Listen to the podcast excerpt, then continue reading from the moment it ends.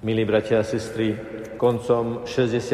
rokov ležal v evangelickej nemocnici na Palisádoch jeden smrteľne chorý muž. Ležal tam dlho a keďže mu dali zlú krvnú konzervu od človeka, ktorý mal žltačku, tak aj on takto ťažko ochorel a bolo naozaj otázkou, že či sa mu podarí zachrániť život. V určitom momente ho navštívili jeho príbuzní a navrhli mu, či mu nemajú zavolať kňaza. A on ich s hnevom poslal preč.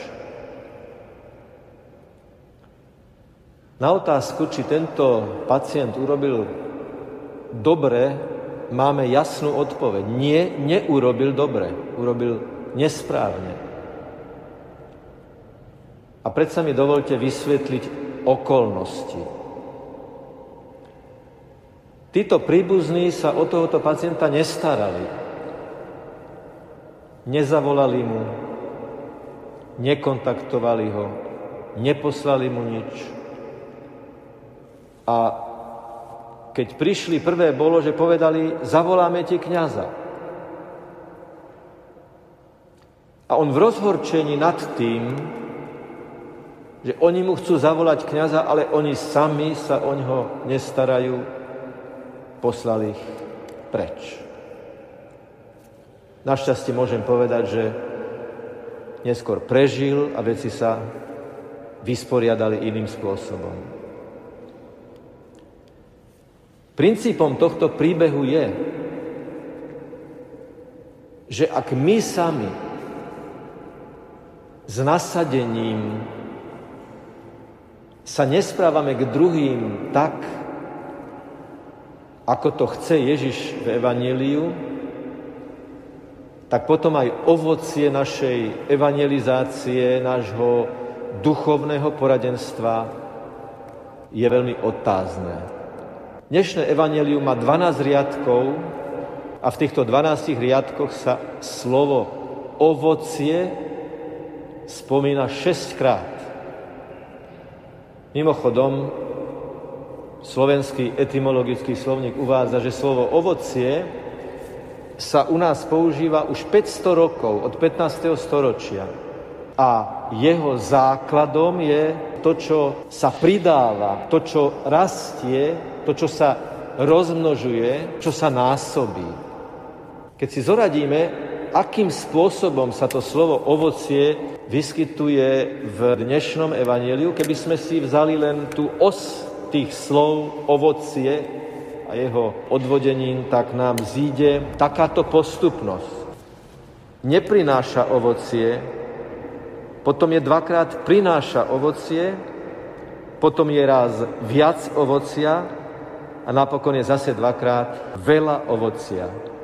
Čo je podmienkou toho, aby sme v našom živote rástli, nestagnovali, ale zo dňa na deň, z týždňa na týždeň, z mesiaca na mesiac sa prehlbovali a postupovali, reflektujúc každý deň nášho života.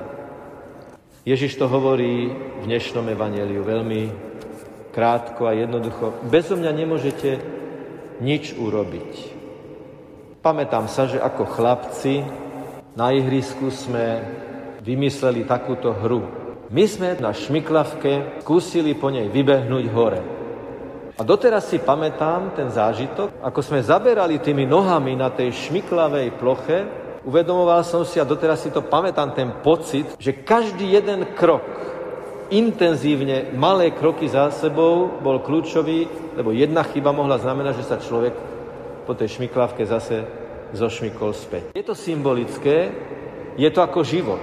Buď ideme hore, buď rastieme, prinášame ovocie. Neexistuje neutrálna poloha. Neexistuje poloha, že ani hore, ani dole. Alebo idem hore, alebo sa šmýkam dole. A tak nám Ježiš hovorí, ja som vinič a vy ste ratolesti. Ak iste viete, že očkovať sa dá aj vinič.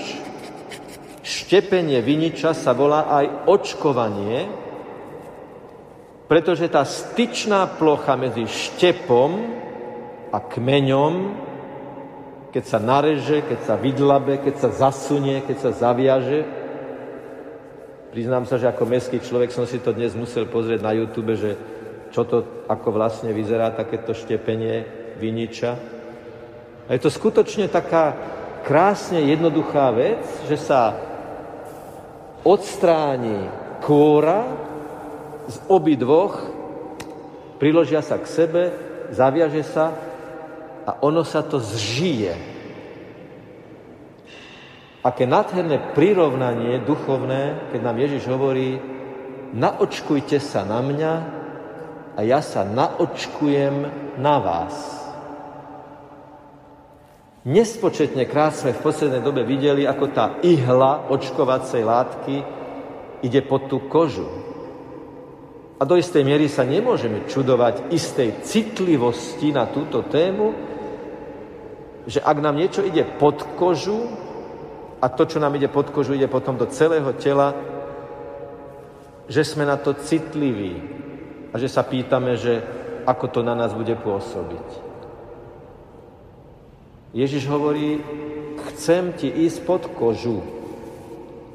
Chcem ti zaplniť tvoj krvný obeh, duchovný. Chcem sa dostať do teba, nielen pod kožu, ale až do tvojho srdca, do tvojho krvného kolobehu, bez ktorého nemôžeš prežiť. Chcem svojim slovom sa dostať do teba a chcem Eucharistiou prejsť celkom do tvojho vnútra, do tvojej hĺbky. A aj ty sa snaž naočkovať mňa. Dostaň sami pod kožu. Čo je to povrchné kresťanstvo? Povrchné kresťanstvo je to, ktoré zostáva na povrchu. A Ježiš hovorí, ja nielen, že sa vás nebojím, lebo nemám dôvod, som mocný Boží syn, ktorý som pánom každej situácie. Dostaňte sa mi pod kožu. Veď mi pri smrti na kríži prebodli srdce a to zranené, otvorené srdce, to je zároveň srdce zranené láskou voči vám. Nedostaňte sa mi len pod kožu, ale celkom do môjho srdca. Svetý apoštol Pavol má jednu vetu, ktorá, priznám sa, je fascinujúca. Mňa osobne fascinuje hlboko. Počúvajte, čo hovorí. Už nežijem ja, ale žije vo mne Kristus. Už nežijem ja, ale žije vo mne Kristus. A tak dovolme Ježišovi, aby nás celkom prenikol. Lebo len vtedy sa budeme vedieť modliť, ako to hovorí. Počúvajte, čo nám slubuje dnes. O čokoľvek budete prosiť, dostanete to. O čokoľvek budeme prosiť, tak to dostaneme. Naozaj to funguje? Je tu jedna podmienka. Ak ostanete vo mne a ja vo vás, o čokoľvek budete prosiť, dostanete to. Čo znamená modliť sa v Ježišovom mene podľa Ježišovho štýlu? Že za čo sa modlím a za čo prosím v modlitbe, som osobne ochotný priniesť aj na praktickej úrovni to maximum. Ak ja žijem v Kristovi a dostal som sa mu pod kožu až do jeho srdca, ak Ježiš žije vo mne a dostal sa mi pod kožu až do môjho srdca, tak vtedy sa modlím, ako sa modlil On, lebo za každou modlitbou bola ochota zomrieť za tých, za ktorých sa modlí. Takže tí ľudia, ktorí navštívili toho pacienta, urobili tú chybu, Neurobili chybu, že mu chceli zavolať kniaza, samozrejme, ale urobili chybu, že sami na ľudskej úrovni neurobili maximum toho, čo urobiť mohli. A tak vždy, keď sa modlíme za niečo, za chorého, za rodinu, za potreby spoločnosti, klaďme si otázku, či v odčenáši buď vôľa tvoja, vnímame aj ako otázku, čo si urobil v rámci svojich možností, maximálne aj na praktickej úrovni, čo si urobiť mohol. Lebo povedzme si úprimne, a možno to bude znieť tvrdo a možno až nechutne. Potlapkať niekoho po pleci a povedať mu, budem sa za teba modliť, môže byť v určitých konšteláciách hrubý alibizmus, že dotknúť sa mi toho nechce angažovať sa za to sa mi nechce. Vstúpiť do toho prakticky sa mi nechce. Budem sa za teba modliť. Aby sme si nerozumeli zle. Už svätý Augustín povedal, nikto nemôže svojmu blížnemu dať viac ako to, že sa za neho modlí.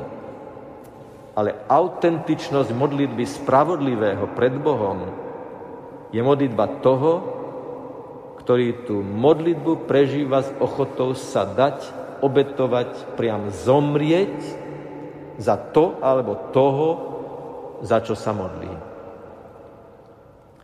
Viem, bratia a sestry, že sa to takto na Svetej Omši, v chráme, počas homílie povie ľahko, ale tá variabilita každodenného života, tá nesmierna šírka alternatív riešení je niekedy veľmi, veľmi komplikovaná.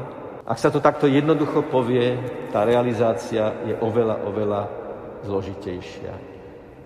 Ale ak žije vo mne Kristus, ktorému som dovolil, aby sa mi dostal pod kožu až do srdca, ak ja žijem v Kristovi a On ma pozýva, aby som sa mu dostal pod kožu až do srdca, tak dostaneme vždy to svetlo, za čo sa máme modliť a čo preto máme spraviť. A tak si predstavme tú dnešnú úvodnú scénu v pozitívnom svetle, aby nám nezostal na jazyku z tohoto dnešného uvažovania akýsi blen takého ponurého znechutenia. Predstavme si inú situáciu, ktorá sa, chvála Bohu, tiež odohráva. Áno, prosím, zavolajte mi kňaza. Veľmi rád príjmem pomazanie nemocných, Eucharistiu, aj rozhrešenie. Lebo vaša láska, vaša ochota, vaša prítomnosť v mojej chorobe mi pre túto jeho službu otvárala srdce. A to už nehovorím o tom, keď lekár alebo zdravotnícky pracovník pri pacientovi ani nemusí možno povedať žiadne slovo, ale láska na praktickej úrovni otvára srdce človeka pre lásku Božiu. Láska otvára pre lásku. Trpezlivosť, dobroprajnosť, ochota, empatia, to všetko sú možno psychologické pojmy, ale každý jeden z nich je o ľudskom srdci, o ľudskom prežívaní, ktoré sa práve cez zážitok dobra otvára pre túžbu po najvyššom dobre a zdroji najhlbšieho dobra, ktorým je Boh, stvoriteľ, ktorého zaujíma každý jeden jednotlivý človek. A tak, milí priatelia, si môžeme dnes predstavzať tie hneď niekoľko. Viac a viac. To je základ slova ovocie. Budeme sa snažiť vpustiť Ježiša do najhlbšej intimity nášho srdca. Aj do zlyhaní, aj do dilemy, aj do sporov a konfliktov. Lebo ako sme dnes videli, vietor bol silný a ťažko sa nám i len stálo vonku, ale myšlienka na to, že chceme prísť k Ježišovi, nám dávala tú vnútornú pevnosť, že ideme a kráčame, lebo chceme prísť k Božiemu oltáru. Ak takto budeme mať Ježiša v srdci, tak ani ten najsilnejší duchovný, alebo psychologický, alebo vzťahový vietor nás nezlomí, lebo už nebudeme žiť my, ale v nás bude žiť Kristus, ktorý hovorí, bezo mňa nemôžete nič a so mnou môžete veľa, so mnou môžete všetko, to, o čo budete prosiť v mojom mene, s ochotou sa dať úplne za tú vyprosovanú vec. Ježiš, viničný kmeň, za chvíľu prichádza do nášho srdca v podobe Eucharistie. Eucharistický Ježiš za chvíľu sa naštepí, navrúbi na naše srdce a povie, som tu pre teba, som tu s tebou a všetko to, čo si vo svojej neopakovateľnej originalite a jedinečnosti v konkrétnej životnej situácii, v konkrétnej profesionálnej aktivite, v konkrétnom vzťahovom rozpoložení, všetko toto som pripravený preniknúť mojou láskou a mojim svetlom. Keď tu teda za niekoľko chvíľ pri svetom príjmaní poviete Amen, tak celé toto evanielium môže byť shrnuté v tomto slove. Amen, Pane Ježišu, prenikni mi do srdca, aby som aj ja prenikol do Tvojho srdca. Ty si bol vo mne a ja som bol, bola v Tebe, aby sme tak kráčali cez ďalšie dni nášho života. A aby ľudia, keď im budeme hovoriť o Bohu, práve na základe toho, čo na nás vidia ako skúsenosť, ich otváralo pre Tvoju lásku.